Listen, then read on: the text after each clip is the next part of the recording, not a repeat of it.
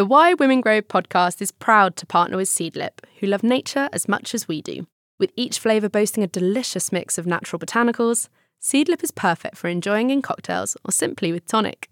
Seedlip was founded from a love of nature and continues to work to protect it, donating one percent of their global revenues to sustainability charities. And you can make mine a garden and tonic.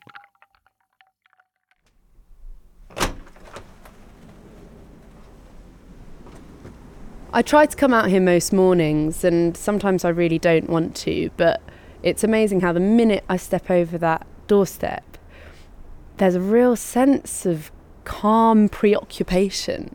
I'm suddenly sort of fascinated by what's going on over there and whether something else has grown there and whether something's popped into bloom, and I'm just fascinated by what goes on, and I that curiosity for me is an innately joyful part of my day. And I think that's ultimately what we garden for. It's the pursuit of happiness. And making that part of our lives is harder than it sounds, but our guest today has absolutely built it into hers.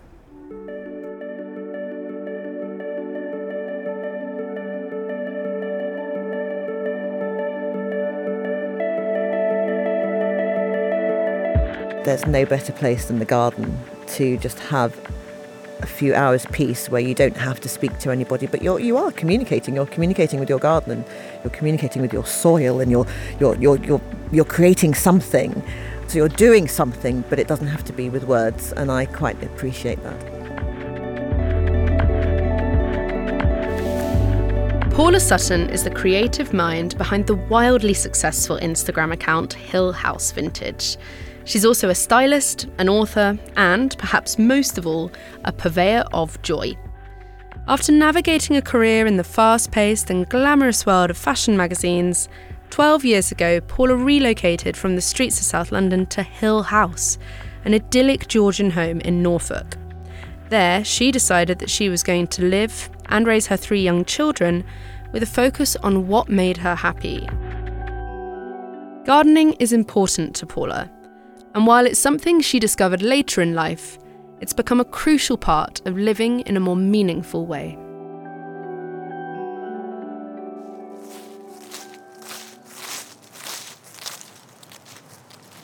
I love large lawns because they are perfect entertaining spaces, and they're perfect playing spaces for children. I love green in a garden. I love having structure in a garden. So I love hedges. I love um, box hedges, the yew hedge. And I love garden rooms. So we've got the, the big yew hedge, and there's a little corridor through it. And no one knows what's on the other side. I mean, everyone knows what's on the other side. But you have this feeling that nobody knows what's on the other side. So it's this little secret garden through there. Shall we go through the corridor? Oh.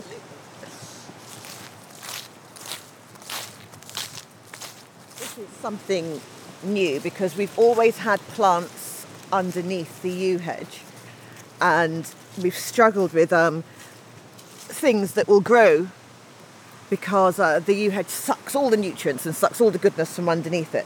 So I've um, been digging out a bed um, or two beds in front to bring them a bit further into the sun, and I will be planting lots of tulips here and lots of daffodils, so just to get some colour and happiness here, because it was once again it was very green.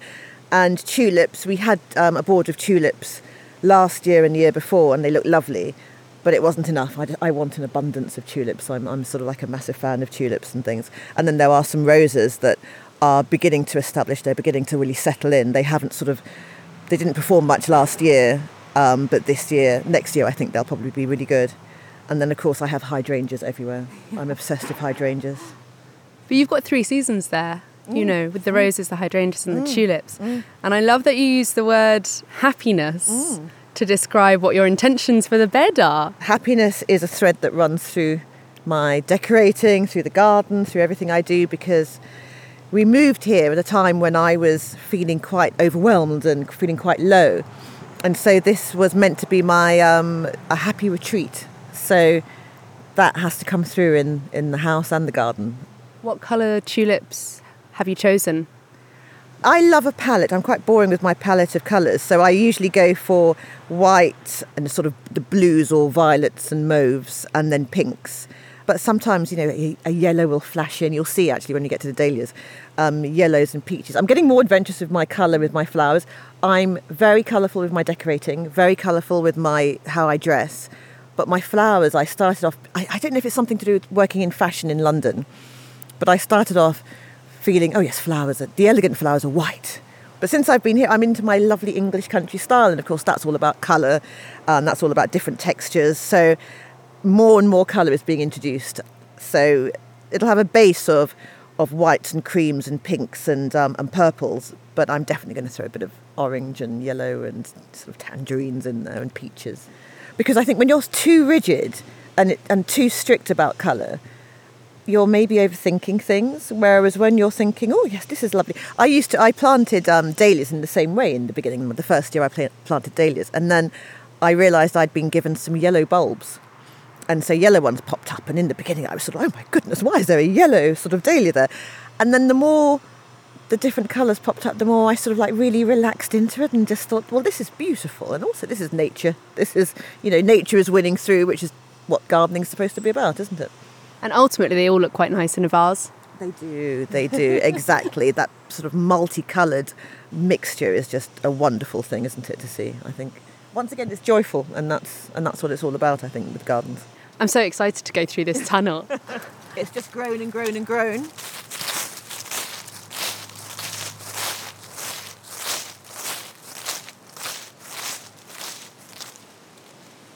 This is my garden. I call this my garden because um, it was always my dream to have a raised sort of vegetable and cutting garden. And I wanted it to look as if it was um, Mister McGregor's garden. You can see here there's a pile of very rotten cabbages, and it was, it was the first year I tried cabbages, and oh my goodness, I'll never try them again, because it was just, well, as you can see, they're like beautiful bits of lace now, because we had so many sort of cabbage fly and cabbage um, caterpillars. It just, they just killed them off completely. And the reason they're here is because as a gardener and someone wanting to grow my own produce, it's really annoying. But as somebody who's visual, I found it really beautiful. They look, I was going to say, they're sort of tumbling out I of know. This bucket. And it's a very tasteful sort mm. of sage, olivey green bucket. Yeah. And they've got the clods of earth attached. And it does look quite lovely, and Paula. This is it. I, I found it quite beautiful. And this is so bizarre, because I know anyone else would come in and go, why the hell have you kept these cabbages that are not going anywhere?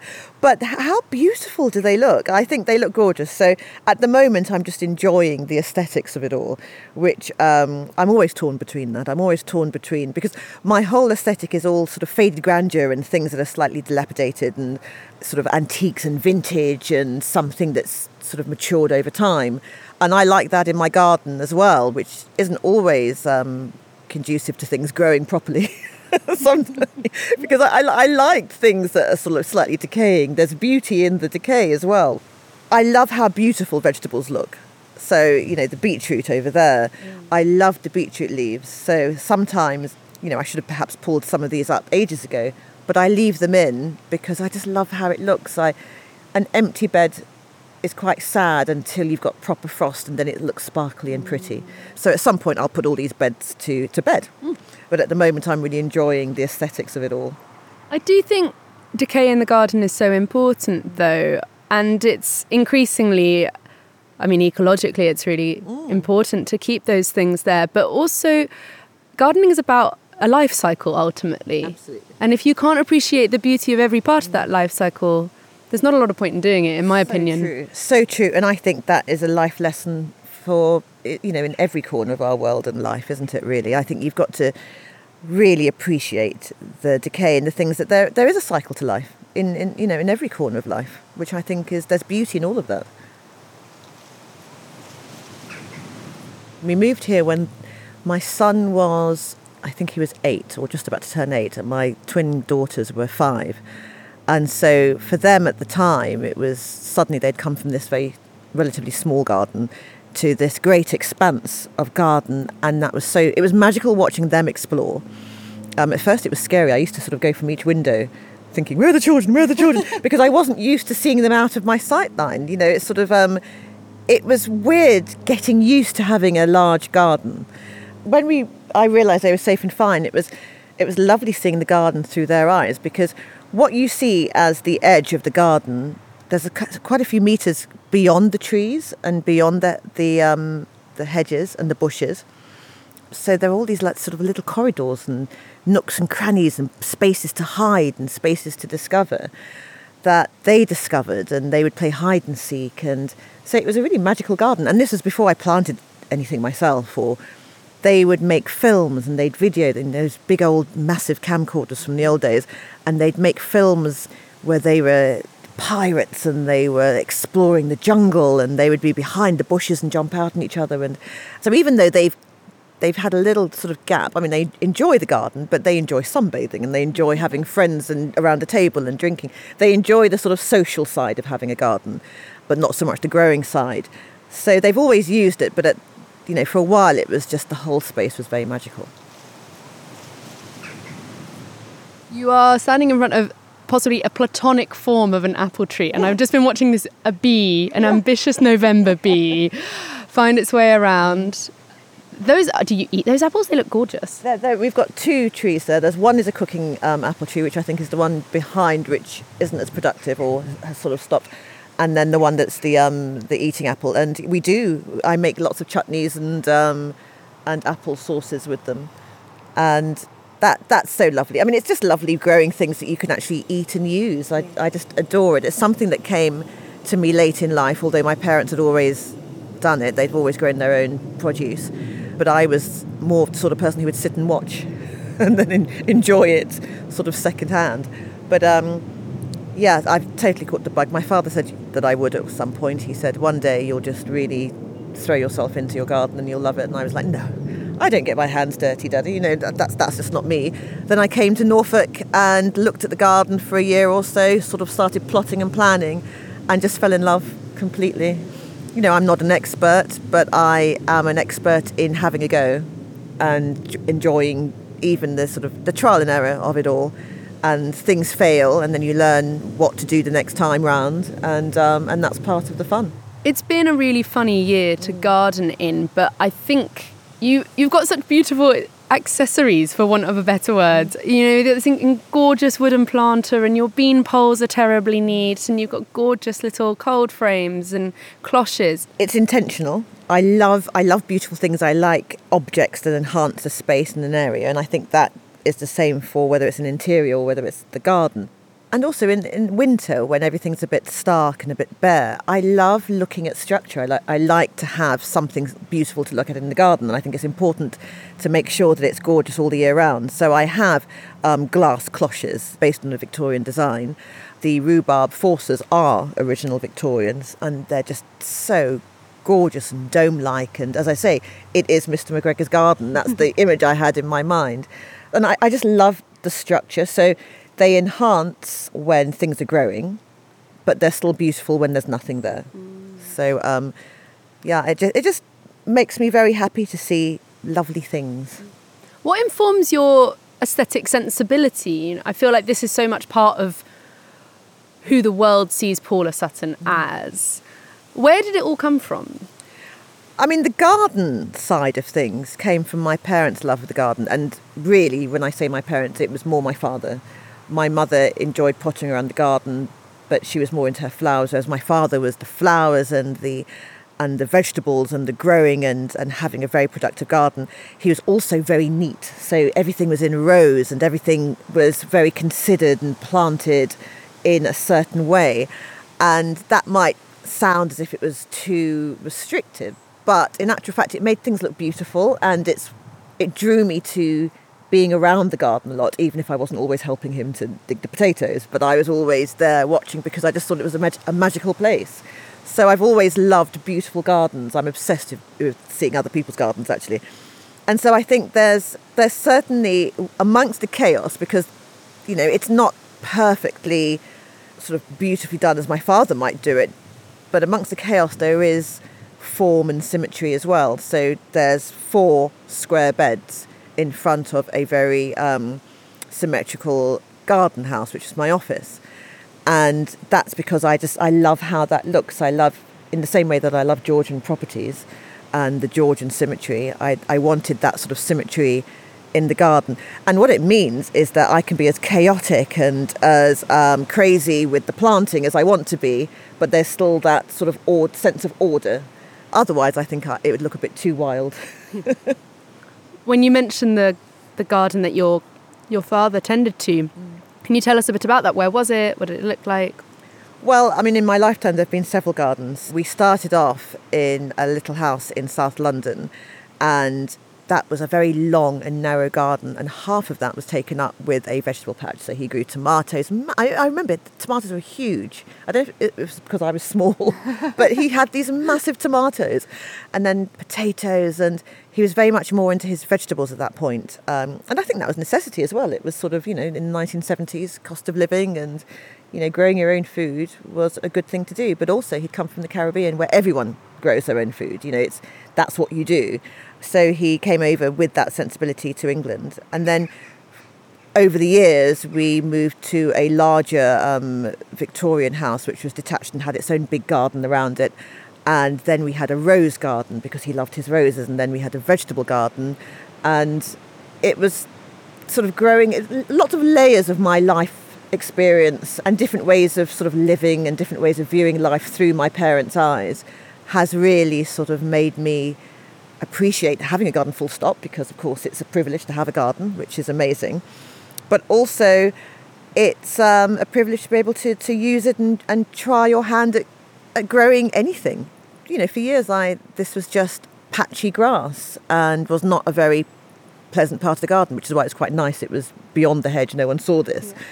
But yes, it's. Uh, I always had in my mind's eye that something beautiful could come out of, come out of it, and it's sort of very, it's a very restorative sort of area, and it's. It, I find it peaceful, and um, my mother died before I completed it, and I, I almost feel it's my mother's garden, so I think about my mother a lot in here. So it's it's where I come to almost meditate, but also it's where I come to work. It feels like a, the word that comes to mind is sanctuary. Yes, it is. Yes. And very much your sanctuary. Yes. Yes, it's definitely my sanctuary. My, my my husband loves gardening too. I mean, we've both taught ourselves to sort of like garden. Neither of us knew what we were doing before we came here, really. So we both have fun here, but this is certainly my my area. And I plan what goes in and I plan how it looks. And um, but we both enjoy it. The children don't come here much, only to come and ask me things in the in my garden office, but um, they're not too bothered. But, um, you know, it's it's funny, as you say, the cycle of life. I've told them one day, one day this will really interest you. Do you have any moments of recognition like that that you can recall? I think it was probably when I had my children, and you start thinking of your spaces and you start thinking, how can I adapt the outside space from just somewhere I drink wine into something that is actually useful and usable, but still attractive and still beautiful? And I think that's the first time, and this is back in London, when I started thinking, right, let's start zoning this. And my, my house in London had, I think it was about thirty feet of terrace more than anything, and a little patch of um, grass. But I started thinking about zoning it into an area where the children would play, where I could have flowers, white flowers at the time. And it was, you know, I started getting that that bug then. But I've always been into architecture and houses and interiors, so that sort of comes hand in hand, I think. It's, um, you know, a garden should never be an afterthought. It should be part of your style and part of your aesthetic. So um, gardens were always on my mind. It's just that I didn't really get into my own garden until I had children, I think, properly. And you know, as you say, that transition, I know, was quite a big life change for you, something you've written about in your book, moving from London, giving into a life that was where happiness was the main intention. What was making that transition like? It was interesting because it was something I knew we had to do. I've never looked back with any regrets, and I've never looked back with um, thinking perhaps we should have done something differently. At the time, I still, I knew that it was the right thing to do, but there were times when it was very lonely and very scary. And um, I say it's scary, and it seems so ridiculous. My parents moved from a, Car- a tiny Caribbean country across the world to a country that wasn't always the most welcoming for them. It was a completely different climate. And then I say how scary it was moving one hundred miles up the road. So it, it's sort of, you know, it, it's all sort of relative, isn't it? But, um, but, you know, leaving London and leaving my career was quite scary, because you do suddenly isolate yourself from your your friends. And of course, friends come up in the first few months because everyone wants to know what you're doing and why you've moved and where you've gone to. And then people get on with their own lives, as they, as they ought to, as they should do. And that's when it starts to go a bit quieter. And then you think, OK, now, now, now what? What do I do now? I, I can't see my, I can't pop out and see my friends whenever I want to without having to sort of organise a train ticket, get on the train, you know, spend a whole day going to see them. So there was an adjustment period where um, I was quite lonely. That's when I started really starting to enjoy the garden, because you start making the best of the life you have and the things that you have. The garden was a comfort, was a really beautiful comfort. And the lovely thing with gardens is that they're very forgiving. So if you ignore them one day, they're fine. They're still there for you. You know, they don't they don't get upset, if like friends might do, if you don't turn up for the appointment, you know, or the meeting. And it was wonderful to to try things in my own space, a space that was mine. So nobody could say, well, that's wrong. You know, you're not doing it correct there. And that was really healing. It was um, it was lovely. I mean, I've made so many errors in this garden, and I've discovered so many things that I've done brilliantly, which is, well, actually I say so many, fewer things that I've done brilliantly, more errors. But it's all been wonderful finding out what, what works and what doesn't. And that's taken many years. I still don't know everything about this garden, but I love that, because I think it should you should always be learning and finding out things about the space you live in. I think that's a lovely thing. I, the day I know every single thing and I get it all right is probably the day we'll want to leave. And I hope that doesn't come for a long, long, long time. I garden because I am an introverted extrovert.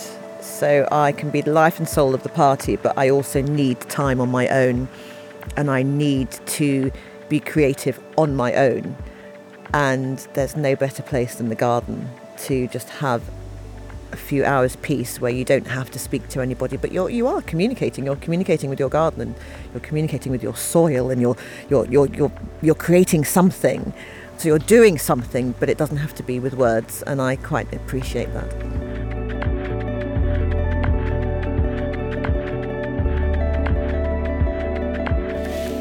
Big thank you to Paula Sutton. If you want to find out more about joyful living, check out her book, Hill House Living, or her Instagram account, Hill House Vintage. This podcast is inspired by my book, Why Women Grow: Stories of Soil, Sisterhood and Survival, which is out on March second and available to pre-order now. On each episode of Why Women Grow, I'm giving you an exclusive preview of the book, which is read by Fiona Hampton. Here's the next instalment.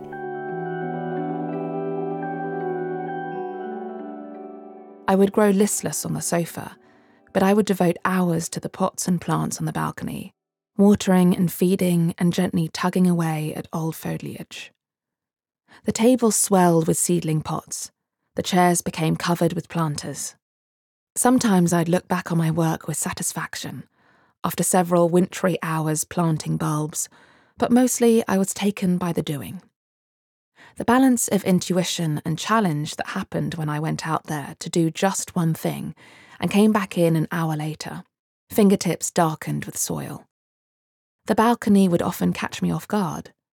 The palest blue iris reticulata open at frosty daybreak, or the generous tumble of nasturtium, but what I didn't know was that I was nurturing a space that would eventually accommodate two.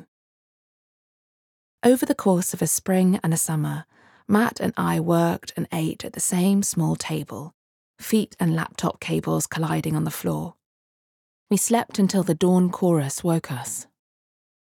One evening in May, on the balcony, we decided to get married.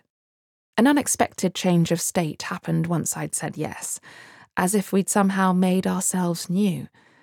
A bright kind of first date nervousness. Perhaps it was the absurdity of it, that something as simple as asking a question and giving an answer could shape the rest of our lives. The Why Women Grow podcast is produced by Holly Fisher, and the theme music is by Maria Chiara Argiro.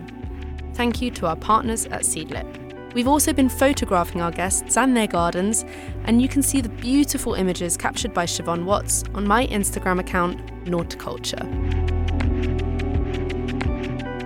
If you've enjoyed this episode of Why Women Grow, it would mean so much if you could rate and review the podcast on whichever platform you're listening in on, or share it with someone you think may enjoy it.